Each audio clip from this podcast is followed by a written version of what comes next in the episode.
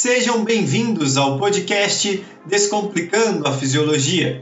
E no programa de hoje, vamos falar sobre antidoping em atletas, descomplicar como essas substâncias ilegais afetam a fisiologia de atletas, compreender fatores genéticos na performance e como podem ser alteradas com o treinamento físico.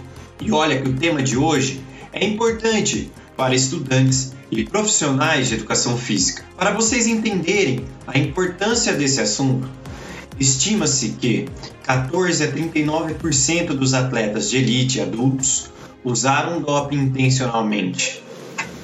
Com base nos dados da Organização Mundial Antidoping, até 2 de março de 2020, foram encontrados 59% de casos de violação antidoping. Existem também estimativas de doping de 1 a 2% ao ano, baseado em pesquisas feitas por questionários. Sendo as substâncias em que se observou aumento, a organização relatou as agentes estimulantes de eritropoieses, hormônio de crescimento e fatores de liberação de hormônio de crescimento. E isso tem sido associado com a melhora da performance e outros fatores que possibilitam que o atleta tenha uma vantagem nos esportes. Interessante, não é mesmo? Portanto, esse assunto ainda é muito discutido até os dias de hoje. Para me ajudar neste tema, eu vou receber o doutor, pesquisador e técnico de laboratório da USP Bauru, doutor Tiago Dionísio, que é uma autoridade no assunto.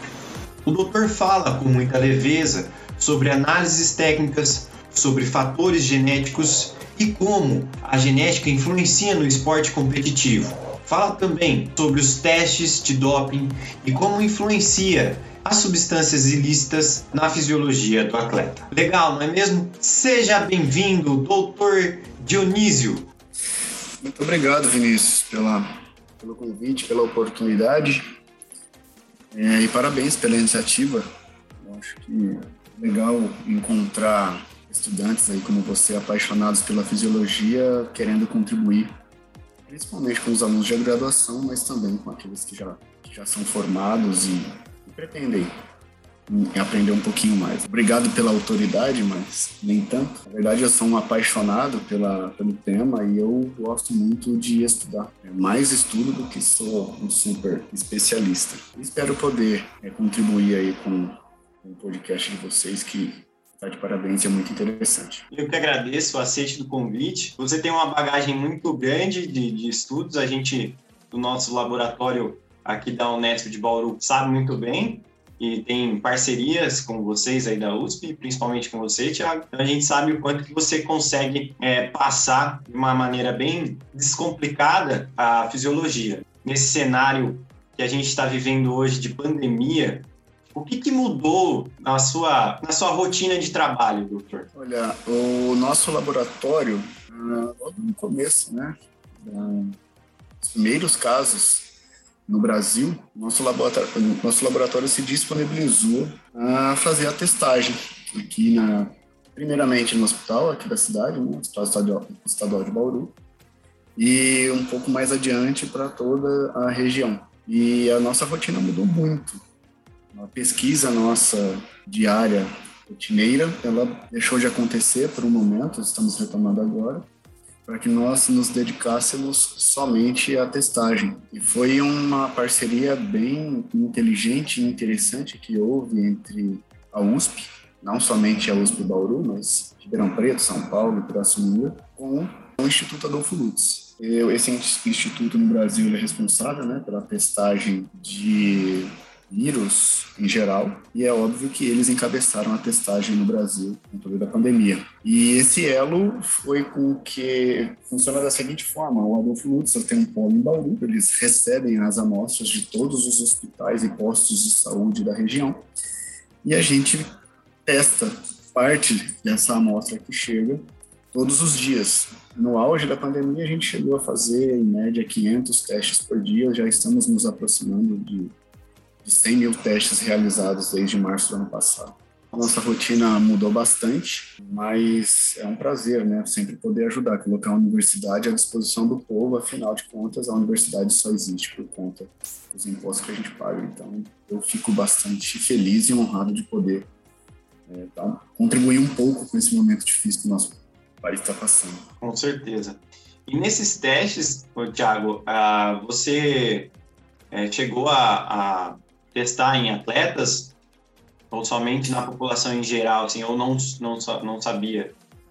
É, a gente não tem informações sobre os testes que chegam aqui, né? As amostras que chegam aqui. São pacientes, são pessoas sintomáticas que procuram os postos de saúde, fazem a coleta e as amostras chegam aqui. Então a gente não, não tem informações é, sobre o paciente, se ele é atleta ou não atleta. Você pratica algum esporte? Tem algum esporte de hobby?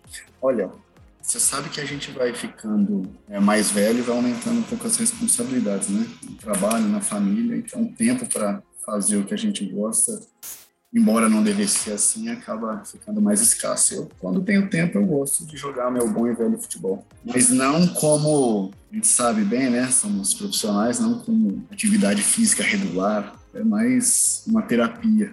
Mais um lazer mesmo, né? Mais um lazer mesmo. Legal. E eu quis entrar justamente nesse assunto, Thiago, porque o doutor, dentro das suas pesquisas, né, pôde contribuir para a ciência, é, buscando compreender um pouco melhor a genética que está influenciando ou não o atleta de futebol, né, nacional, principalmente, um artigo que o doutor publicou em 2017. Primeiro, eu queria saber como que o doutor chegou até essa, esse assunto, né? Como que despertou essa curiosidade de compreender esse assunto da genética no, no futebol? Queria que você falasse um pouquinho mais sobre essa pesquisa. Em 2014, eu li uma revista e nessa revista, a matéria de capa era a influência aí da, dos polimorfismos genéticos na performance humana. E no caso, a matéria falava sobre futebol. Nessa mesma época, um amigo, nos formamos juntos aí na Unesp, ele trabalhava no São Paulo Futebol Clube, nas categorias de base. Numa conversa é, rotineira nossa de estudo, eu comentei com ele sobre essa matéria e perguntei se seria possível a gente fazer algo com os atletas do São Paulo, tendo em vista que os atletas da base, eles são alojados, né? Eles precisam ficar no clube, lá em Cotia, eles se alimentam da mesma comida, têm o apoio médico necessário, odontológico, nutricional, então é uma amostra um pouco mais controlada do que qualquer outra amostra que eu pudesse estudar para fazer esse tipo de estudo, onde eu queria colocar como problemática a presença ou a ausência do polimorfismo genético e checar se isso influenciava na performance desses atletas. Então ali eu tinha uma padronização com relação ao treinamento que eles recebiam, padronização com relação à idade, até a idade né, de maturação mesmo é, sexual do atleta. Então, uma série de, de fatores que são extremamente importantes para trabalhar com esse assunto. E lá no São Paulo haveria, tinha esse ambiente e a gente fez a proposta e o clube aceitou que nós fizéssemos a pesquisa lá. A ideia, a hipótese do trabalho era que para alguns polimorfismos genéticos que nós estudamos, a presença né, da mutação atrapalharia a performance do atleta. A gente teria que conversar sobre cada gene é, especificamente para que vocês entendam. Eu vou falar de dois deles somente. Nós fizemos poucos, mas esses dois são bem interessantes e ilustram bem o que nós gostaríamos. É, há um polimorfismo genético, e aqui vale a pena deixar claro que polimorfismo genético, mutação genética, quer dizer exatamente a mesma coisa. polimorfismo genético só acomete 1% ou mais da população. Então, toda mutação genética que acontece, que ocorre em mais de 1% da população, a gente chama de polimorfismo genético. Esse polimorfismo, mutação, no fundo, é exatamente a mesma coisa. Então, é, nós fomos investigar nesses atletas, eram 220 atletas que a gente conseguiu avaliar em dois anos e meio, a presença de, uma, de um polimorfismo genético num gene chamado alfa-quitinina 3. É, esse gene, ele codifica uma proteína que tem o mesmo nome, alfa-quitinina 3. Então, na musculatura esquelética, além de ter a famosa actina e miosina, algumas pessoas também apresentam a alfa-actinina 3. E essa proteína é uma proteína que, que mantém o arcabouço muscular um pouco mais arranjado, de forma que as pessoas que possuem essa proteína conseguem desempenhar atividades que nós chamamos de explosão, atividades de contração rápida muscular, de velocidade, melhor do que aqueles que não têm a proteína. Vale destacar que quem não tem essa proteína não tem patologia muscular alguma. A pessoa só não consegue desempenhar com tanta destreza essas atividades de explosão, de força, de contração rápida. E nós percebemos que era já esperado, né? Uma mutação que acomete por volta de 25% aqui da nossa população. E foi mais ou menos é, a proporção que encontramos entre os atletas. E quando nós fizemos a comparação entre aqueles que tinham e quem não tinha o polimorfismo genético da alfa-actinina 3, nós percebemos que aqueles que tinham a proteína saltavam maiores alturas, em média 7 centímetros, e parece que 7 centímetros não é nada, mas num jogo decisivo pode ser a diferença, né? No salto, esses atletas eles eram mais rápidos, em menos de um segundo tá certo, mas a gente sabe que em esporte de alto rendimento, qualquer milésimo de segundo faz toda a diferença. Com certeza. Vou ver, é, na Olimpíada agora nós vamos ver isso, a diferença entre o primeiro, segundo e terceiro coletado, é, é, colocado nas provas de atletismo e de natação, as provas rápidas, é tudo menos de um segundo diferença do primeiro até o quinto colocado, se bobear. Então, é, foi assim, a gente já tinha alguns indícios na literatura de que isso pudesse ser verdade e nós conseguimos confirmar essa hipótese com esse gene nos atletas. Um outro gene que eu sempre gosto de ilustrar, que é, que é bem interessante, é um gene chamado AMP-deaminase. Esse gene também codifica uma proteína de mesmo nome, chamada AMP-deaminase. E essa é uma das enzimas responsáveis pela ressíntese de ATP no músculo. Toda vez que nós temos que fazer uma atividade de curta duração em alta intensidade, o que consome-se primeiro o ATP que já está pronto lá no músculo. E a ressíntese desse ATP, ela é mediada também por essa AMP-deaminase. É um polimorfismo raro, acomete por volta de 2% somente da população.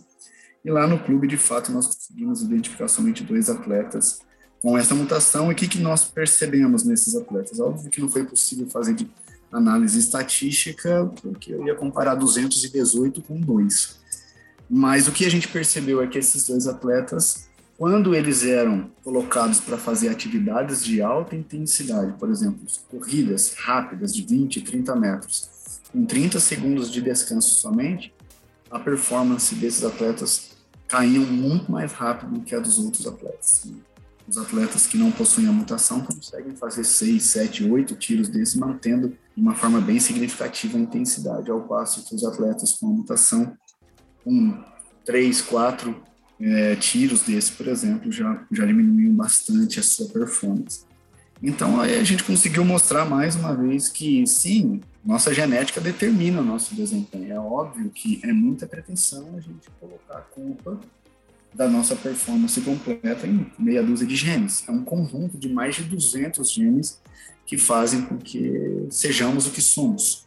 Né? Mas a ideia do projeto não era estratificar e nem retirar o sonho de uma, de uma, de uma criança, no caso, né? Não estava trabalhando, estávamos trabalhando com atletas jovens, mas sim entender como é que essas coisas funcionam e, e poder treinar de uma maneira diferente para que a pessoa consiga atingir determinada performance para determinada posição que ele joga é, no futebol, no voleibol, no basquetebol. A ideia é entender um pouco melhor essa, essa fisiologia, como é que essas coisas acontecem para que nós conseguíssemos guiar melhor o, o, treinamento, a alimentação, o descanso, seja o que for. Essa é, é a minha ideia ainda de continuar estudando, é, com um pouco mais de dado, um pouco mais de propriedade, para justamente isso, tirar o melhor de cada atleta, entendendo é, não só a parte fisiológica, mas também uma parte genética deles. Muito legal, muito interessante essa parte. Inclusive, pensando né, nessa questão da diferença entre, principalmente como você destacou, dos velocistas para aqueles atletas que correm o, uma meia maratona. Então, é, a maquinária genética desse indivíduo ele vai influenciar, ele vai ter uma implicação na performance desse atleta, né? Sim, é o que nós acreditamos e é o que a nossa pesquisa e outras tantas vem demonstrando. É, tem um trabalho bem interessante que eles fizeram um estudo longitudinal é, e pegaram todos os medalhistas das últimas Olimpíadas nas provas que, exer que exigem força, por exemplo. E eles perceberam que desses atletas, tanto o primeiro quanto o segundo, quanto o terceiro colocado nas últimas quatro, cinco Olimpíadas, nenhum deles tinha mutação Não, alfa-actina 3. Ou seja, é um cenário interessante, parece haver aí uma, uma seleção natural ao longo da vida do atleta. Então, eu, eu não dá para dizer que isso é verdade absoluta mas é um dado, no mínimo, interessante. Com certeza. Entrando nessa parte, então, da fisiologia do exercício, você falou que dá para direcionar, então, um treinamento para esse indivíduo que, por exemplo, tem um polimorfismo dessa alfa-quitina, então ele, ele consegue adquiri-la com o treinamento. É, é, é, é, óbvio que se a gente for falar de, dos esportes individuais, o qual depende somente do atleta para atingir o objetivo, eu particularmente acredito que se você não tiver tudo aquilo que você precisa para ser o melhor, vai ser um pouco complicado por mais que você treine. Mas quando você pensa num esporte coletivo, você consegue fazer com que aquele atleta melhore para ajudar a equipe, com certeza, independente da condição genética dele. Você consegue colocar ele para disputar em alto nível no, no, no, esporte coletivo. No esporte individual, eu já acredito que se o sujeito tiver, é, vamos dizer assim, um prejuízo genético, é um pouco mais difícil dele conseguir atingir a excelência assim, para disputar com os melhores. Mas é, mas é possível treinar sim, e assim, é que a gente está conversando sobre alto rendimento. Mas é óbvio que se você for pensar na prática de esporte de uma maneira geral, tudo, tudo é possível, não tem dúvida disso. Com treinamento direcionado, personalizado, que é, que é a tendência daqui para frente. É, o, é um treinamento baseado não só na genética do atleta, como em todos os exames que se coleta. Cada atleta precisa de um tempo diferente de descanso, de, uma, de um manejo diferente de recuperação após uma partida, por exemplo, de uma alimentação diferente, de um treinamento diferente, um estímulo muscular diferente. Estamos caminhando para para isso. Isso já está acontecendo, não de uma maneira muito evidente, mas nós estamos caminhando para isso, não, obviamente, somente para os esportes individuais, mas também para os coletivos. Legal, interessante saber, principalmente nessa questão da, da, da mudança, né, é, que o treinamento físico pode promover. E entrando agora também num, num, num cenário mais das Olimpíadas, principalmente aí falando do, do treinamento de alta performance para atletas que queiram atingir o alto rendimento. Então, se ele tiver um polimorfismo nesses casos e ele tiver uma conduta irregular, que é usar de algum artefato, alguma substância ilícita, um hormônio, ele conseguiria ter um, um, uma vantagem genética em relação aos demais? A genética ela não muda, né? A genética é de cada um. O uso de substâncias ilegais como os hormônios, por exemplo, nós conhecemos muito bem. O sujeito aumenta a massa muscular, muitas vezes aumenta a força, a velocidade e é por isso que essas substâncias são muito bem é, muito bem controladas. É óbvio que se você junta as duas coisas, né, o sujeito, o sujeito já tem uma genética que o favorece e ainda usa uma substância que o ajuda, eu acredito que ele vai ter uma larga vantagem né, sobre, sobre os demais. E quais os conceitos de antidoping? Como que funciona esses testes de antidoping? Bom, doping é o uso de drogas, fármacos, né? Ou qualquer artifício ilegal que visa aumentar o desempenho de um atleta durante uma competição. Vale destacar que a tentativa de ludibriar os exames clínicos, que a UADA realiza, também é considerado doping. Então, aqueles atletas que tentam trocar a bolsa de urina, aqueles atletas que tentam contaminar a amostra, isso também é considerado doping. A punição não recai somente sobre o atleta, cai sobre toda a comissão, sobre o técnico, sobre o médico. E hoje a UADA está banindo médico, médicos banindo treinadores, como uma forma também de, de dar uma freada no uso de substâncias ilegais. Até tem um dado interessante, que existe doping até em bicicleta. Em ciclismo, triatlon, existem alguns dispositivos que o atleta precisa fazer menos força, menos desgaste físico para pedalar e manter a mesma velocidade.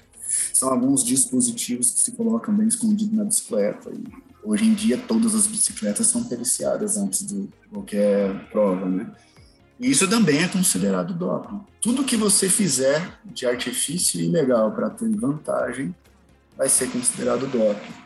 Com relação ao uso de drogas e de fármacos, o que mais se usa hoje em dia é o que nós chamamos de espectrometria de massas, que nada mais é avaliar a massa e a carga de compostos químicos, ou seja ele qual for. Então, esses equipamentos, eles são muito sensíveis e muito, muito capazes de identificar praticamente qualquer substância que você quiser. Qualquer substância. Basta uma calibração prévia e o aparelho consegue, numa única, num único exame, detectar centenas de metabólitos ou de drogas propriamente ditas. E, e, essa biblioteca desse equipamento aumenta a cada dia, ao passo que a farmacologia avança, a indústria farmacêutica avança na criação de drogas que vale destacar que não são para doping, né, são para tratamento de patologias. Então, esse equipamento ele vai se atualizando e uma amostra de sangue ou de urina é, a gente é capaz de, de identificar praticamente qualquer substância. Então, vale ressaltar para nossos ouvintes que, que venham a, a trabalhar ou que já trabalham com esse público de atletas a magnitude desses efeitos, né? Não só pelo efeito da alta performance, mas também os efeitos colaterais. Você está ludibriando, não está conseguindo de fato melhorar esse indivíduo, né? Você está no, no, final das contas sendo desleal. E, Exatamente. E, e é interessante, Thiago, você destacou que essas provas de atletismo, de ciclismo e esses artefatos que eles vêm utilizando interessante, até por aquela história do Lance Armstrong, do ciclismo, que acabou sendo aí é, pego no, no, no, doping, né? E punido do esporte, enfim. Então, vale ressaltar o, o quão importante é a gente é, informar da maneira correta quais os efeitos colaterais e principalmente as punições, principalmente nesses atletas. É, eu costumo dizer que ninguém pode alegar ignorância. Né? Então, se um profissional de educação física, são profissionais como nós, fazem parte de uma equipe, fazem parte de uma comissão técnica, é, seja de esporte individual ou coletivo, a gente não pode alegar ignorância. Falar assim, ah, eu não sabia. Eu acho que o mínimo de conhecimento cada um da comissão tem que ter. Óbvio que as drogas mais famosas sabem que é doping, mas às vezes por desconhecimento o atleta acaba sendo pego no doping, aí até provar que o síndrome de porco não é tomada, aí o atleta é punido, a equipe toda é punida. Aí. Então, é se informar. A ideia é se informar. O material que a UADA disponibiliza é muito bom, muito completo e, e de fácil compreensão. Não tem nada de complicado lá. Legal. A dica é, tem, tem que se informar. Perfeito. E entrando nessa questão é, mais de farmacocinética, para compreender um pouco melhor também sobre o fato dos hormônios, né, que acabou tendo uma visão é, deturpada, né, errônea, de que os hormônios hoje estão sendo utilizados da maneira errada para ganho de performance. Mas a gente bem sabe que em determinada fase da nossa vida tem um aumento do hormônio ou diminuição é, do hormônio específico para aquela idade ou não, né? nós podemos lembrar a queda hormonal na fase da menopausa, né? Na andropausa para o homem. É, explica um pouco melhor, Thiago, é, assim, como que funciona essa fase, né? E é por retroalimentação positiva, negativa, que idade que isso vai ocorrendo? É, com, com, relação a, aos hormônios, eu, obviamente que os dois mais famosos são a testosterona e o hormônio do crescimento. É, nossa fase pré-adulta é onde a gente tem o ápice de produção desses hormônios. E com o passar da idade, né, na, chega por volta dos nossos 60 anos, é natural que esses hormônios eles diminuem. E é por isso que drogas para reposição desses hormônios foram criadas e é feito o, vamos dizer assim, o mau uso com, com fins de aumentar a performance em atleta. Bom, existem algumas estratégias para que nós aumentemos a produção, por exemplo, de testosterona e GH. Uma delas é o próprio treinamento. O treinamento aumenta ambos os hormônios. É, a outra é o período adequado de sono. A outra é a alimentação correta. Então, existem estratégias para que nós é, mantemos né, a, os níveis hormonais adequados para o funcionamento adequado da nossa capacidades da nossa fisiologia. É, essa é, a, é, é, o natural, é o que acontece naturalmente. Como você bem disse, na fase da menopausa ou da andropausa é esperado que haja uma diminuição e muitos precisam fazer a reposição. E é para isso que, que essas drogas deveriam servir somente para reposição, nunca para outros fins tendo em vista que eu acredito que os, os riscos superam os benefícios, porque uma vez usando hormônios sem precisar, quem lembra um pouco da, das aulas de fisiologia sabe que a produção hormonal é diretamente proporcional ao feedback negativo que acontece na nossa hipófise se eu, porventura, injeto testosterona muito além daquilo que eu preciso, é óbvio que a minha hipófise vai entender que eu não preciso mais produzir. Eu posso, inclusive, ter uma atrofia testicular. No caso das mulheres, muitos, é, muitas complicações no ciclo menstrual, crescimentos de pelos, engrossa, engrossa a voz, é, são as características sexuais secundárias masculinas que a mulher passa a ter, sendo que naturalmente ela não teria. Com relação ao hormônio do crescimento, é a mesma coisa. Se eu tenho, por conta de uso indevido de uma droga, mais hormônio de crescimento, a hipófise entende que eu não preciso mais produzir. E aí o sujeito passa, de repente, a ficar dependente dessa droga, porque o organismo deixa de produzir. Então, é, mexer com hormônio é algo muito complicado no meu ponto de vista. Perigoso. E, mais uma vez eu digo, eu acredito que os riscos não superam os benefícios. Tiago, então, nessa questão da modificação genética, é, quais as formas que eu consigo, então, ou tem, tem existe alguma forma de, de mudar essa, essa genética a favor ou, ou não do atleta?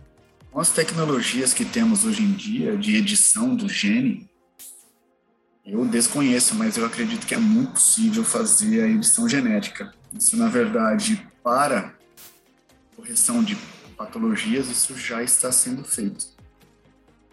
A edição de gene para para que o sujeito deixe de produzir uma determinada proteína ou passe a produzir uma determinada proteína, isso é possível se fazer.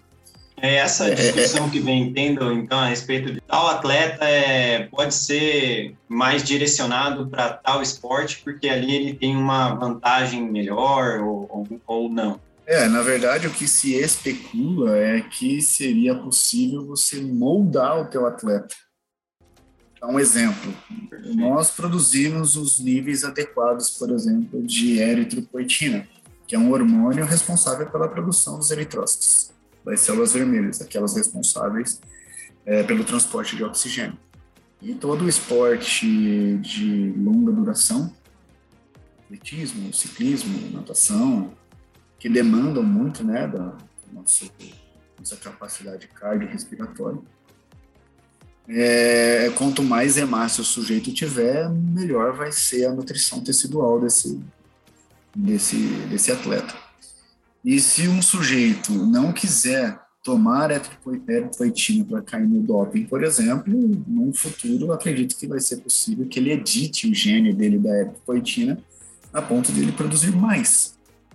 E aí a pergunta que fica é, como é que se detecta? Porque você vai fazer o exame no atleta, você não vai detectar a droga. Você só vai perceber que ele tem mais hemácias. E se ele tem mais hemácias, obviamente que ele tem uma performance melhor.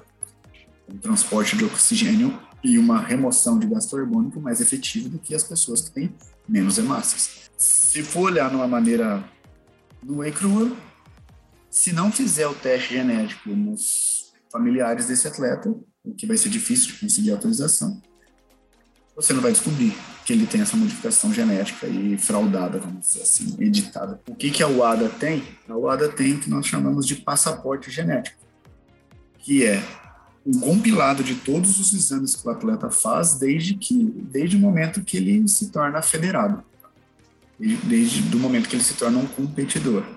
Seria então um qualquer do atleta, né? Exato. Então, qualquer modificação que acontecer no exame desse atleta, o ADA pode questionar, fazer exames e tudo mais. Mas se o sujeito já apresenta o primeiro passaporte genético dele com essas modificações, jamais ele será descoberto. Então, isso é um desafio futuro para o ADA. É algo que é dá medo até de falar, é edição de gene, mas com as tecnologias de biologia molecular que temos hoje, é possível fazer isso. In vitro, com certeza. Em vivo, se não é possível ainda, vai ser um dia. Muito interessante, Thiago. Muito interessante. É, é, é, fica aí a, o questionamento mesmo, é o quão intrigante isso se torna, né? Porque fazer uma varredura desde o início da vida é, olímpica desse atleta ou não, né? Numa vida do atleta que às vezes ele não vai para as Olimpíadas, mas ele está participando aí de, um, de uma competição universitária ou numa competição até mesmo nacional e acaba tendo aí uma vantagem, né? E fica realmente cada vez mais difícil é, é, detectar essas substâncias, né? Essas irregularidades. Muito interessante, Thiago. Sim, exatamente isso. Tiago, queria agradecer mais uma vez o aceite do convite. Esse bate-papo foi muito interessante. Você trouxe coisas novas. Acredito que vai contribuir e tem contribuído não só com o podcast. Quem conhece o Tiago sabe o quanto ele é solícita e, e sempre recebe de portas abertas as perguntas é, que é, recentemente a gente vem fazendo, né, com as nossas pesquisas no nosso laboratório. Enfim, eu gostaria de deixar aqui a minha admiração e também o meu agradecimento particular por ter aceitado esse convite. E eu espero que nas próximas vezes a gente consiga também falar um pouquinho melhor sobre os fatores genéticos que a gente acabou falando num trecho muito breve, mas acho que contribuiu bem para os estudantes de educação física e para os profissionais. Obrigado, Thiago. Eu que agradeço, Vinícius. Parabéns pelo canal. Eu estou continuo à disposição aqui, sempre que vocês precisarem. O Descomplicando a Fisiologia também tem redes sociais. Me segue no Instagram como Vim de Paula ou no LinkedIn como Vinícius Ferreira de Paula e fique por dentro de novos assuntos. Me segue em todas as plataformas de podcast. Além do Spotify, você também pode ouvir pelo Google Podcasts. Até a próxima!